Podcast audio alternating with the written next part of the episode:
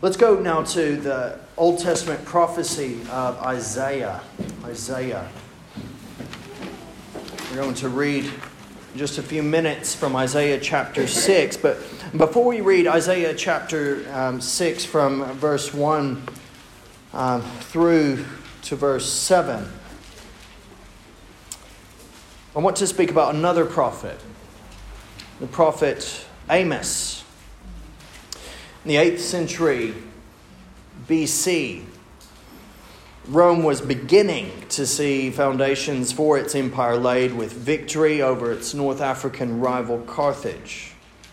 Greek culture was expanding with the founding of the Olympic Games and the spread of the Greek language, a process called Hellenization. Homer, you may have heard of the Odyssey, the Iliad, some ancient classical writings. Those writings came around this time. At this time, also, the seed for what we call democracy was being laid. Civilizations were flourishing. Now, we change the scene to a rural farming community in a backwater of Jerusalem in Judah, in a place that is in ruins today. You can go there and you can still see some of the ruins. There's an archaeological site there, a place called Tekoa. God in Tekoa calls a man of seemingly no significance named Amos. He himself says he has no significance. He refers to himself as a shepherd. His father was not a prophet. There's no lineage of prophecy in his family. But God calls this shepherd in this rural backwater of Judah in Tekoa to prophesy to the northern kingdom, not Judah, the northern kingdom, about 10 years prior to Hosea's prophecy, to prophesy to the northern kingdom concerning repentance, concerning righteousness and God's view of righteousness, to call them to true faith.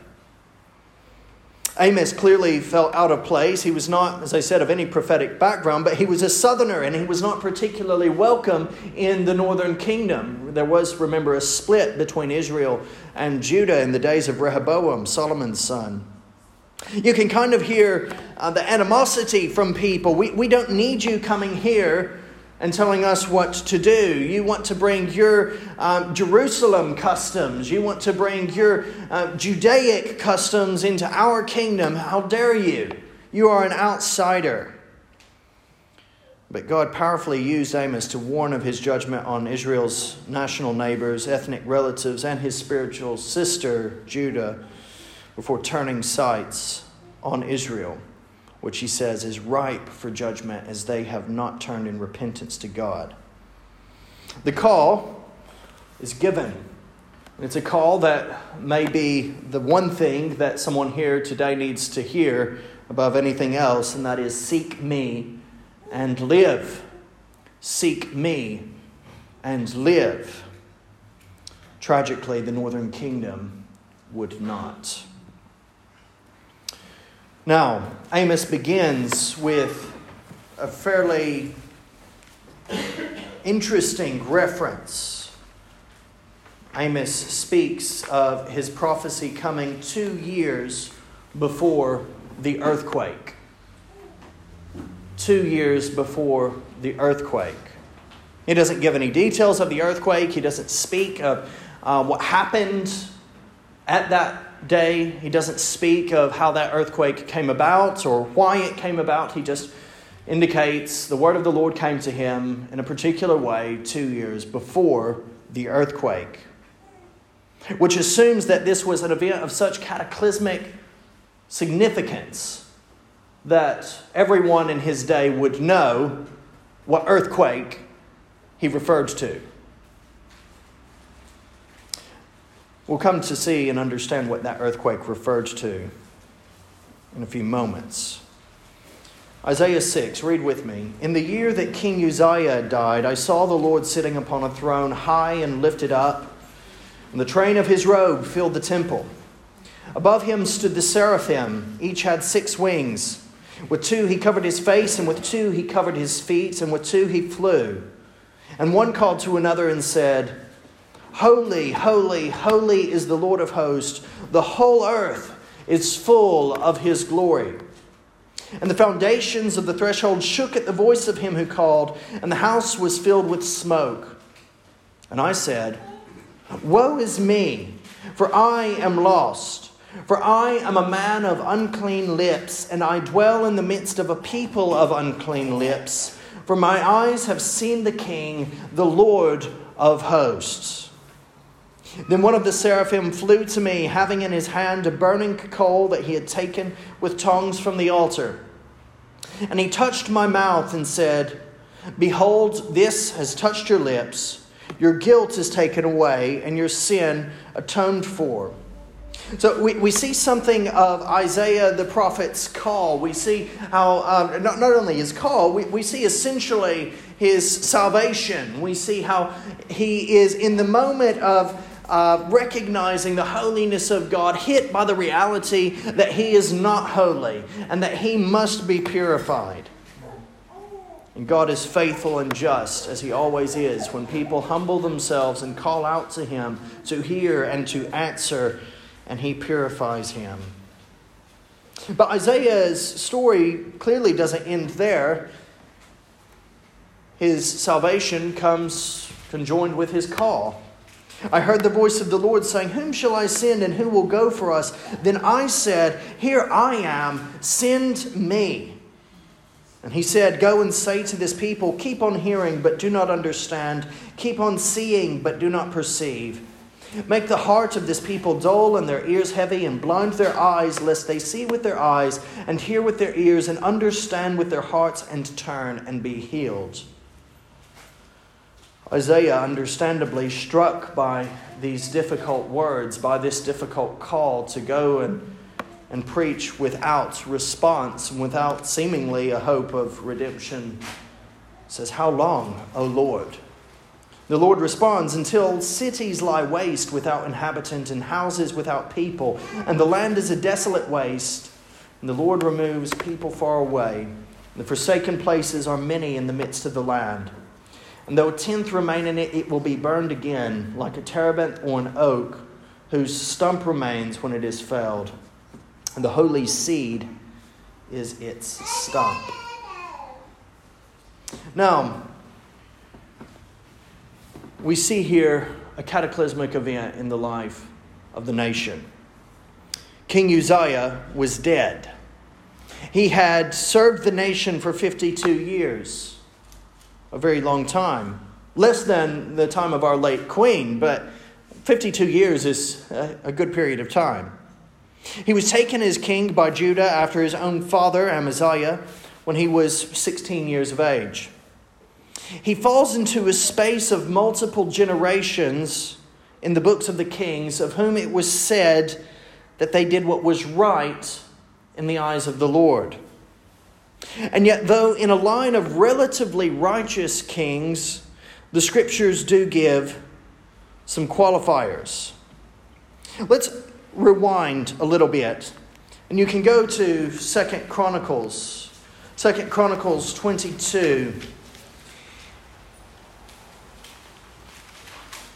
2 Chronicles 22, and you can find yourself introduced to Uzziah's great-grandfather, who was an evil king, Ahaziah. It's said in verse 1 that the inhabitants of Jerusalem made Ahaziah, his youngest son, that is the son of Jehoram, king in his place. For the band of men that came with the Arabians to the camp had killed all the older sons. So Ahaziah, the son of Jehoram, king of Judah, reigned. Ahaziah was 22 years old when he began to reign, and he reigned for 1 year in Jerusalem. His mother's name was Athaliah, the granddaughter of Omri. He also walked in the ways of the house of Ahab, for his mother was his counselor in doing wickedly. And if you don't understand, if it's not clear enough to the reader from the previous chapters, he specifies again, he did what was evil in the sight of the Lord. There are three moments there where he indicates he did not walk in righteousness. He walked in the ways of Ahab, an evil king. He walked in the ways of his mother in doing wickedly, and he did what was evil in the sight of the Lord, as the house of Ahab had done. For after the death of his father, they were his counselors to his undoing. Ultimately, Ahaziah meets his end. You notice he only reigned 1 year. It's a far cry from 52 years of his great-grandson, Uzziah. After he died, after he was killed, his mother, seeing that her son is dead, his mother, the one who counseled him in doing wickedly, arose and destroyed all the royal family of the house of Judah. Now, in case the significance of that hasn't sunk in, you do realize what this means. She is killing her grandchildren.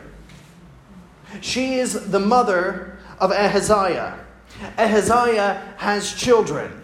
The royal family that is of the lineage of David, remember that the Lord gave a promise to David that from his seed there would be one who would reign forever. The family, the lineage of David, we have Ahaziah dead. She arises and kills all of the royal family, Ahaziah's sons.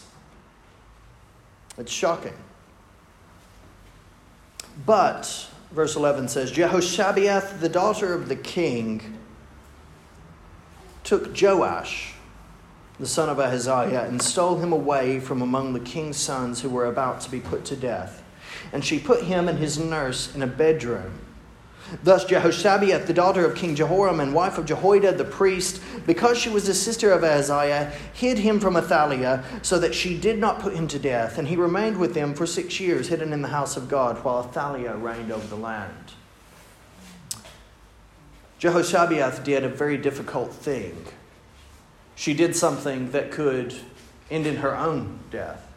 She did something that was putting others at risk of death. The priest, Jehoiada, and his family were taking a risk. They brought up Joash in the temple, the king's son.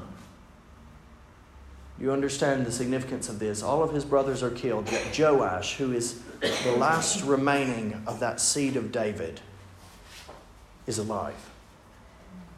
And he's being brought up in the temple. Now, Athaliah reigns, and she did what was evil. She was an impostress. She was not anointed to be ruler of the nation. She was not the one that God had chosen to continue things.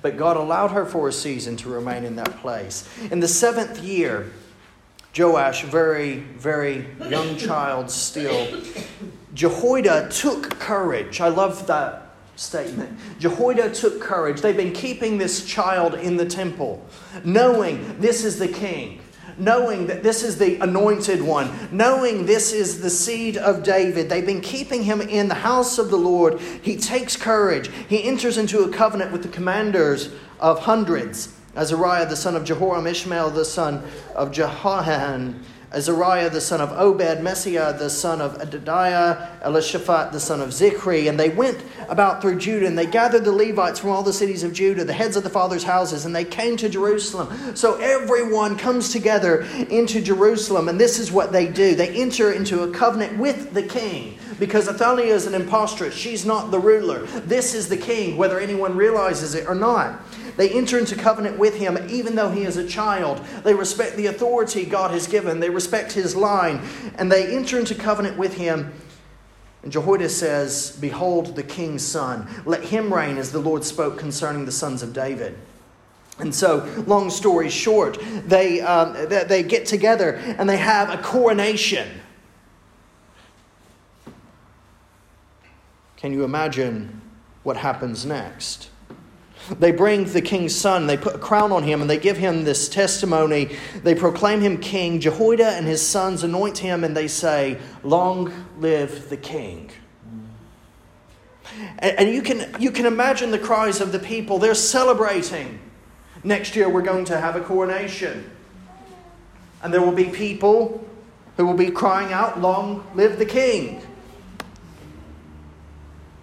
You can imagine the din, the noise, the sound of trumpets, which is indicated. This is not a hush-hush thing. This is not a clandestine experience here. They are gathering, and Athaliah, the impostress who has declared herself queen, not anointed by God, in the palace. You can picture yourself there right now.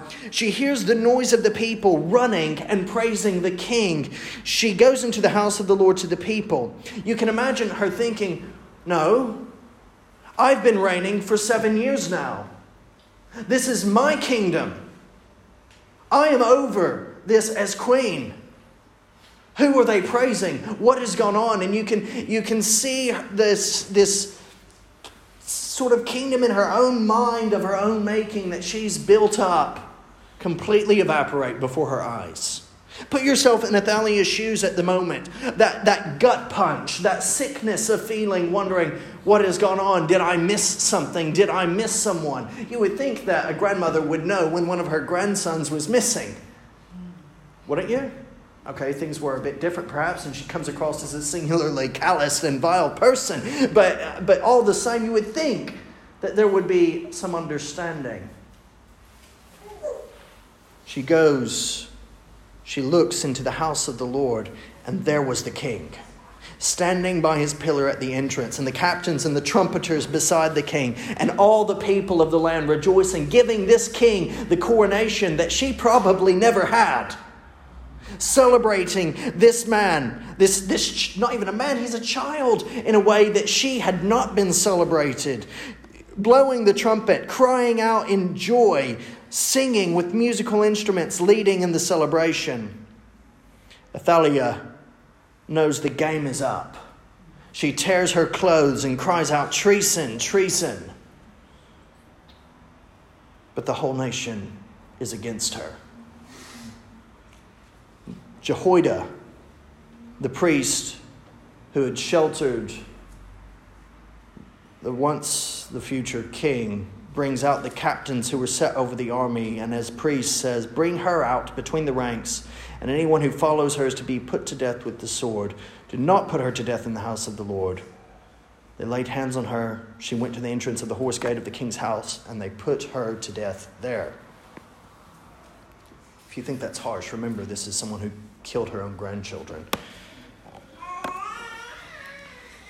Joash. What about Joash? Well, after two evil rulers, Joash, it says, 24 verse 2, he was right. He did what was right in the eyes of the Lord all the days of Jehoiada the priest. Wonderful. But there's a qualifier there, is there not? Joash was a righteous king throughout the days of Jehoiada the priest. And his legacy is one of being righteous throughout the days of Jehoiada the priest. But what about after the days of Jehoiada the priest? Joash brought up in the temple, Joash brought up almost as if he was Jehoiada the priest's son. Joash brought up as though he was the brother of Jehoiada's sons. Was righteous throughout the days of Jehoiada the priest, but this is what happens after. After the death of Jehoiada, the princes of Judah came and they paid homage to the king. And what seems to occur here is that there's flattery. There's something insidious that's going on, that's seeking to distract, that's seeking to take away Joash from righteousness, because it doesn't give the details here in 2 Chronicles, but it says, "Then the king listened to them, and they abandoned the house of the Lord, the God of their fathers, and they served the Asherim and the idols."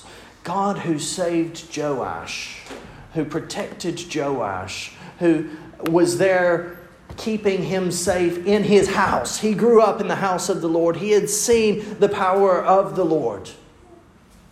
Turns aside and worships the deities of a sex cult. Wrath came upon Judah and Jerusalem for this guilt of theirs. God is so gracious, yet he sent prophets among them to bring them back to the Lord. These testified against them, but they would not pay attention. Then the Spirit of God clothed Zechariah, the son of Jehoiada the priest. The son of Jehoiada the priest who would have grown up with Joash, who would have been there with Joash. I don't know the nature of their relationship, but it's clear that he's the son of Jehoiada the priest. And that as son of Jehoiada the priest, there would have been a level of intimacy there with Joash. He was clothed in the power of the Holy Spirit. He stood above the people and said, "Thus says God, why do you break the commandments of the Lord so that you cannot prosper? Because you have forsaken the Lord, he has forsaken you." But they conspired against him. But King Joash defends him and says, "No, leave him alone. This is my brother." No. By command of the king, they stoned him with stones. Like Athaliah outside the house of the Lord? No. They stoned him in the very court of the house of the Lord.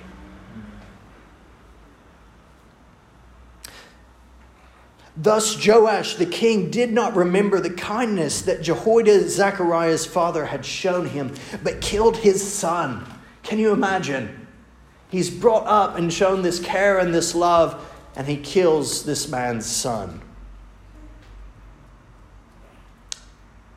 When he was dying, Zechariah simply said, "May the Lord see and avenge." Joash reigned 40 years, then he was assassinated. Then we have Amaziah. Amaziah was 25 years, it says, when he began to reign. He reigned 29 years in Jerusalem. You think about it. These periods of time, they seem quite lengthy, but life goes by very fast. 29 years seems like a long time to reign, but it's not. Here we are millennia later talking about what happened then. You can go to the sites, you can see where all of this took place so many years ago. Joash continues the line of David. Amaziah comes next. He reigns 29 years. His mother's name, it says, was Jehohanan of Jerusalem. And he did what was right in the eyes of the Lord. And you think, great, wonderful. But then you read next, yet not with the whole heart. Another qualifier. After God had delivered the nation from their enemies, this is how it is sometimes, isn't it? Maybe you recognize it in your own life. I want us to do some soul searching this morning. When God delivers us, what do we then do with God?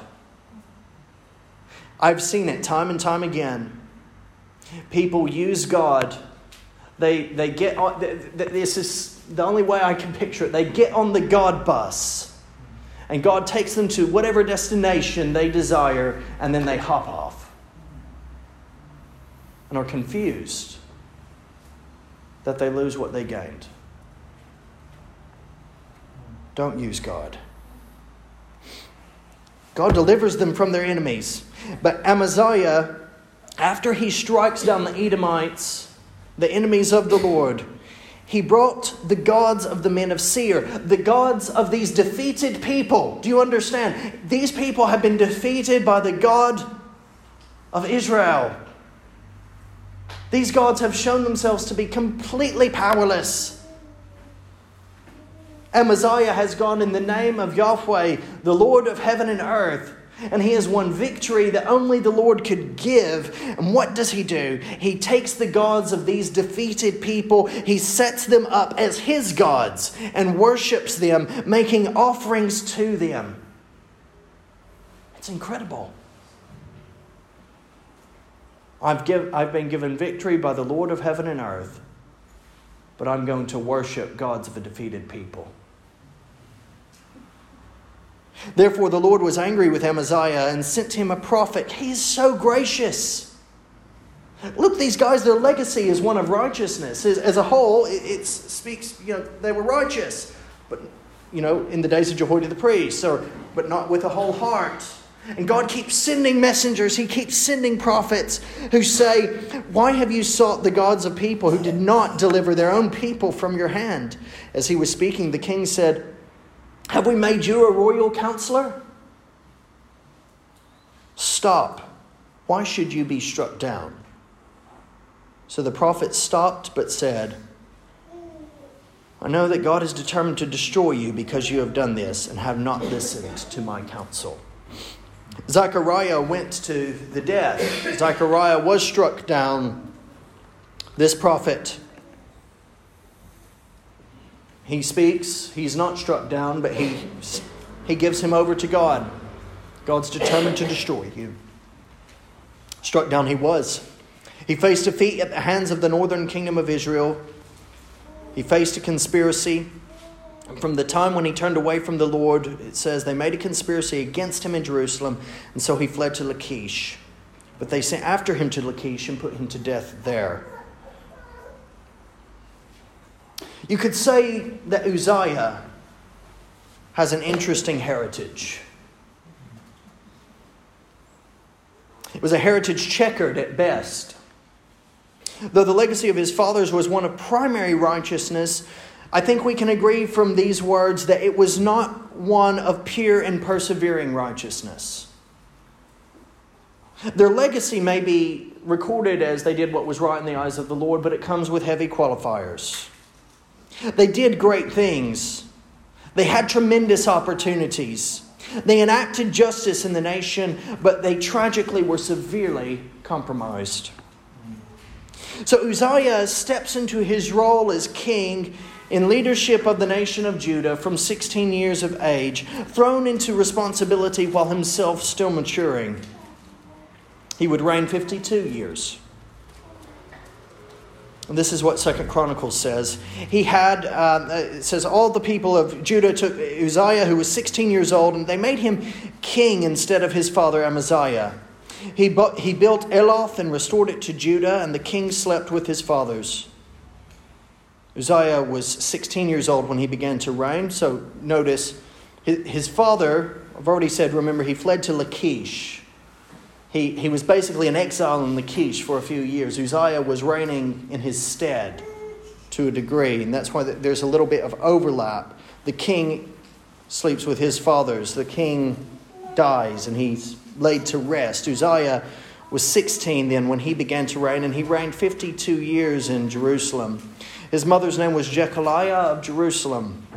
He did what was right in the eyes of the Lord, according to all that his father Amaziah had done. But Amaziah, he did what was right in the eyes of the Lord, didn't he? He did what was right in the eyes of the Lord, yet not with the whole heart. So this means that Uzziah's plight is somewhat similar. If he does what his father did, then he is serving the Lord, but there's something missing. There's a lack of wholeheartedness that's there. But it does say he set himself to seek God in the days of Zechariah, who instructed him in the fear of God. And as long as he sought the Lord, God made him prosper. As long as he sought the Lord, God made him prosper. But what about when he didn't seek the Lord? You see, that's implied there. As long as he sought the Lord, God made him prosper. But there's an implication that there comes a moment when he doesn't seek the Lord. He goes on and he talks about some amazing things in Jerusalem. It says he made machines invented by skillful men to be on the towers and the corners, to shoot arrows and great stones. So you can think of catapults, basically. Machines of war to defend the people. His fame spread afar, for he was marvelously helped till he was strong. But when he was strong, he grew proud to his destruction. As long as he sought the Lord, God made him prosper. But when he was strong, he grew proud. And what is pride if not seeking oneself? What is pride if not seeking one's own? He was unfaithful to the Lord his God. And he entered the temple of the Lord to burn incense on the altar of incense. Now, this is interesting. Perhaps we'll remember that this was not something for the kings. This was part of the downfall of King Saul. He wanted to sacrifice to the Lord of heaven and earth, but he was not the right one to make sacrifice. God was very clear in his word, very clear in his law as to who should make sacrifice. The priests. And specific sacrifice And the Holy of Holies was designated to the high priest. The kings were not a part of it. The kings themselves should go to the priest to make sacrifice on their behalf. But Uzziah has grown strong and he's prospered and he senses the power of the Lord upon him. And so he thinks he has the right. He thinks he has the power and the authority to enter into the temple of the Lord and to do that which the Lord has designated only for the priests, not for him. The priests are valiant. The priests, there were 80 there, that it says they were men of valor. They were not pushovers. They were not people who were going to concede to the king's authority on this, because ultimately they realized they served one who has a higher authority, the God who gave them their position, the God who made them and elected them as priests. And so they stand against the king who you know they love, who you know they've sworn and pledged allegiance to. But because they love him and because they've pledged allegiance to him, they cannot let him continue to achieve what he desires in burning this incense. They say to him, it says they withstood him and said, "It is not for you, Uzziah, to burn incense to the Lord, but for the priests, the sons of Aaron, who are consecrated to burn incense. Go out of the sanctuary, for you have done wrong, and it will bring you no honor from the Lord God. Go out. This is not your place. This is not what you need to be doing. This is not in keeping with the Lord's command. Your heart may be sincere." It wasn't. It was out of pride. But you can think, well, his motives maybe in his mind, he thought he was sincere. He's worshiping the one true God. It doesn't say he's going to worship the Asherah. It doesn't say he's going to worship the Baals. It doesn't say he's going to worship any other of the gods of the Canaanites. He's going to offer incense before the Lord. Does it really matter? It matters that God is pleased. It matters that God's word is kept. Then Uzziah was angry. Now, he had a censer in his hand to burn incense, and when he became angry with the priest, leprosy broke out on his forehead in the presence of the priest in the house of the Lord by the altar of incense. And Azariah, the chief priest, and all the priests looked at him. Behold, he was leprous in his forehead. And they rushed him out quickly, and he himself hurried to go out, because the Lord had struck him. And King Uzziah was a leper to the day of his death. And being a leper, lived in a separate house, for he was excluded from the house of the Lord. He could not enter it again, not even to see the priests. And Jotham, his son, was over the king's household, governing the people of the land. Now, after this brief history lesson, the Lord is the sender of kings. The Lord is the sender of kings. He is the king maker. The king maker. Would you say that with me? The Lord is the sender of kings. Say it with me. The Lord is the sender of kings. He is the king maker. He's the one who gives authority. Romans 13 tells us that he has given us authority. No authority exists in that which comes from God. In the aftermath of our recent chaos in our own government, in our own democracy, and having 3 prime ministers this year already, I've seen some people posting memes and things, just kind of giving their opinion out of frustration. I get it, but saying that they, whoever they is, they got what they wanted with our new prime minister, because he's apparently has certain agendas, which he probably does to some degree. But no, God got what he wanted. He got what he wanted in Boris Johnson. He got what he wanted in Liz Truss. And he got what he wanted in Rishi Sunak. You think, hold on, what? Yeah. The rulers God gives, governments he gives, are not always going to do what is right and what is good. They're not always there for our salvation or deliverance. Sometimes they're there for the nation's judgment. And throughout the scriptures, we see nations in chaos being indicators, governments in chaos being indicators of God's favor and God's judgment upon a land. Whatever one's politics, whoever, Labour, Conservative, Lib Dem, third party, whatever is there, God has allowed it. God is the sender of kings. Some people say, "Well, I'm not a monarchist." Well, that's fine. That's fine. You can be a Republican. It's okay. It's you can have that conscientiously, but you still have a king. People holding up.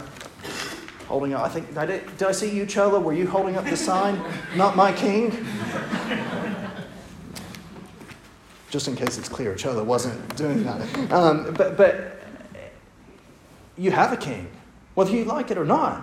I have a king. And the Lord has allowed it.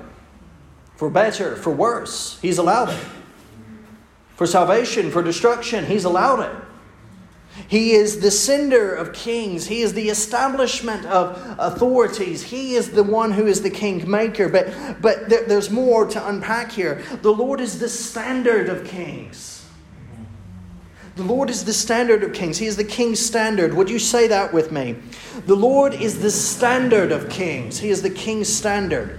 It's interesting that in this historical record we have, the most important thing that we see, the thing that sums it up, that's an overview of each of these individuals' reigns, is whether they did what was right in the eyes of the Lord or whether they did what was evil in the eyes of the Lord. That's the most important thing. It's not about the machines that Uzziah built. It's not about his fame that was everywhere. It's not about the victories that God gave. It's not about the faithfulness that these men showed at various junctures in their reign. It's about whether or not they did what was right in the eyes of the Lord or what was evil in the eyes of the Lord. And in a world that is chaotic and messed up among fallen people, as we've seen, sometimes the lines are blurred and you have to give qualifiers. He did what was right in the eyes of the Lord, but not with a whole heart. He did what was right in the eyes of the Lord, but only in the days of Jehoiada the priest. He did what was right in the eyes of the Lord, but then he sought to do what God did not desire in regard to worship. The Lord is the standard of kings. What matters is what's right in His eyes and what's not right in His eyes. And we see when what's done is not right, when there is evil, when there is wrongdoing, His people, He sends to give a prophetic challenge. Most of the time, I think we misunderstand prophecy. When people think prophecy, when they hear prophesy, or they think, oh, this is someone going to say this is supposed to happen in 70 years or 700 years. That's not really the majority of prophecy. Read the prophets. There's, yes, many predictions that are there, many prophecies that are regarding the future, some yet to be fulfilled. But prophecy, I'm sure there's a more accurate statistic out there, but from my general oversight of it, I would say with confidence at least 70% preaching, speaking truth to the authorities that God has given, speaking truth to the people of the land. Speaking truth that is, turn to the Lord, seek the Lord, and live. There are two ways in front of you. Serve the Lord and live. Abandon the Lord and be handed over to your enemies.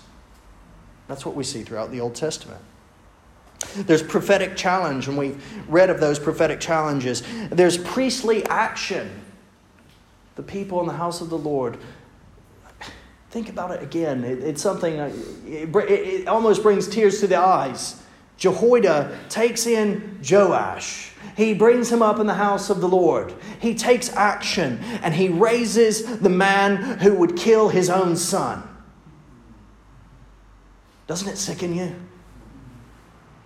Doesn't it sadden you? Imagine, and stories abound. You can probably type in something like that on Google and find a pretty similar story. Someone takes in another and they kill their family members, their blood. It's just not right. It's not in keeping with the king's standard.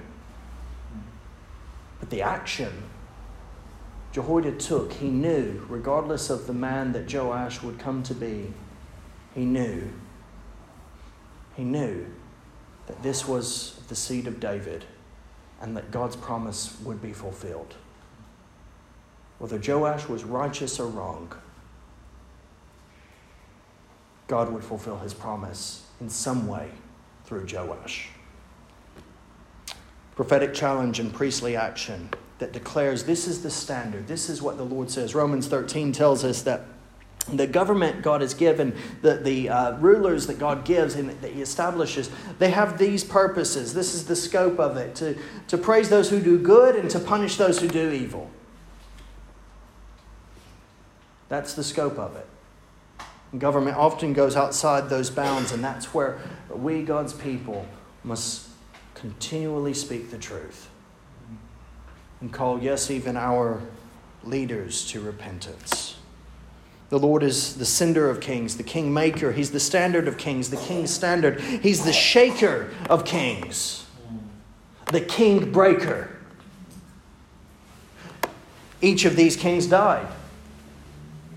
Each of these kings that we've read about in this case died in an unpleasant way because they went outside of the Lord's command, because they abandoned the Lord, because they desecrated his house, because they impugned the name of his servants, because they resisted his holy word. They met their destruction because they abandoned the Lord. As the prophet says, he has abandoned you. Now, I like the history around this time that's external from the scriptures. There was a man named Josephus. You may have heard of him. Who he was a Jewish historian, and he taking records from his day and time, which was post Christ on earth, but still in the days of relatively early on in the year of our Lord. He wrote this about the situation. While Uzziah was in this state and making preparations for the future, he was corrupted in his mind by pride and became insolent. And this on account of that abundance which he had of things that will soon perish. He had prospered. Remember, it says, in the days he sought the Lord, he prospered. But on account of those things that the Lord had blessed him with, he became proud in his own self. It says that he despised the power which is of eternal duration, which consisted in piety towards God and in the observation of his laws.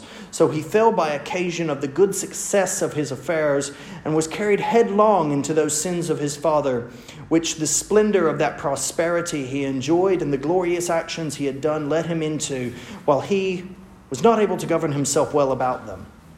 Accordingly, when a remarkable day was come and a general festival was to be celebrated, he put on the holy garment, which wasn't even his to put on, and he went into the temple to offer incense to God upon the golden altar. It's pairing up, isn't it? It's the same story. He was prohibited to do so by Azariah the high priest, who had 80 priests with him. Remember, 80 priests, it pairs up. 100 is 20, 80. 80 priests were with Azariah the high priest, and they told him, it's not lawful for you to offer sacrifice, that none besides the posterity of Aaron were permitted to do so. And when they cried out that he must go out of the temple, not transgress against God, he was wroth at them and threatened to kill them unless they would hold their peace. In the meantime, a great earthquake shook the ground, and a rent was made in the temple. And the bright rays of the sun shone through it and fell upon the king's face, insomuch that the leprosy seized upon him immediately. And before the city, at a place called Arog, half the mountain broke off from the rest on the west and rolled itself 4 furlongs and stood still at the east mountain till the roads as well as the king's garden were spoiled by the destruction. Remember where we began? 2 years before the earthquake. And now here we are. The earthquake. A direct act of God's judgment upon a rebellious king. Fast forward. About 16 years, Uzziah was exiled in this house, a leper. And Uzziah dies.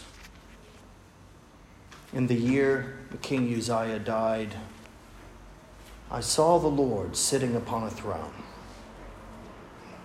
The Lord is the sender of kings. He's the king maker. He's the standard of kings, the king's standard. He is the shaker of kings, the king breaker. He is the Savior. The Lord is the Savior, the King of kings. In the year that King Uzziah died, once more national and political chaos and turmoil, Isaiah has this cataclysmic, this transforming experience where he is in the very throne room of God. This is where Isaiah's ministry begins. Isaiah would see King Uzziah, yes, but his ministry would take place during the reign of 4 kings. Tradition says that he was put to death under a 5th. Manasseh. You may remember that Manasseh was the most evil, wicked king that the nation had ever seen. And that was his legacy. But unlike these other kings who, they were righteous and ended poorly, Manasseh was evil and ended righteous. These other kings, they did what was right before the Lord, and that's their legacy in the long term. They did what was right in the eyes of the Lord, but they didn't do it with the whole heart. Manasseh went full on into evil, but he ultimately would repent. And though his legacy would remain one of evil, Manasseh himself, I believe, according to what the Scriptures promise us regarding repentance and faith and God's hearing and answering, that Manasseh is in the presence of the Lord. How gracious is God. He is the Savior. He's the Savior of righteous kings who don't end well. He's the Savior of wicked kings who do end well. He's the Savior of the people, whether they follow the king or not. He's the Savior who sends the prophets. He's the Savior who appointed the priests. He's the King of kings. He's the Lord of lords. Isaiah declares in Isaiah 6, I saw the Lord. He goes on, and it's clear that he is shaken by what he sees. He is shaken by this experience. He experiences 16 years after the earthquake, in the year that King Uzziah died, his own personal earthquake. The foundations of the threshold shook at the voice of him who called. The house was filled with smoke. I said, woe is me, for I am lost, for I am a man of unclean lips, and I dwell in the midst of a people of unclean lips. For my eyes have seen the King, the Lord of hosts. Not Uzziah, he's dead. Not Uzziah's heir. Not Ahaz, the son of Jotham, son of Uzziah, king of Judah. Not any of the other kings. He saw the King, the King of all. And he cries out to him. And he's saved. And he's sanctified. And he's sent. Sent to declare the good news. Sent to declare bad news, yes, at first. There's a lot of bad news there, but there's hope. God is giving his people over to judgment, and Isaiah cries out, how long, O Lord? Everything will lie waste.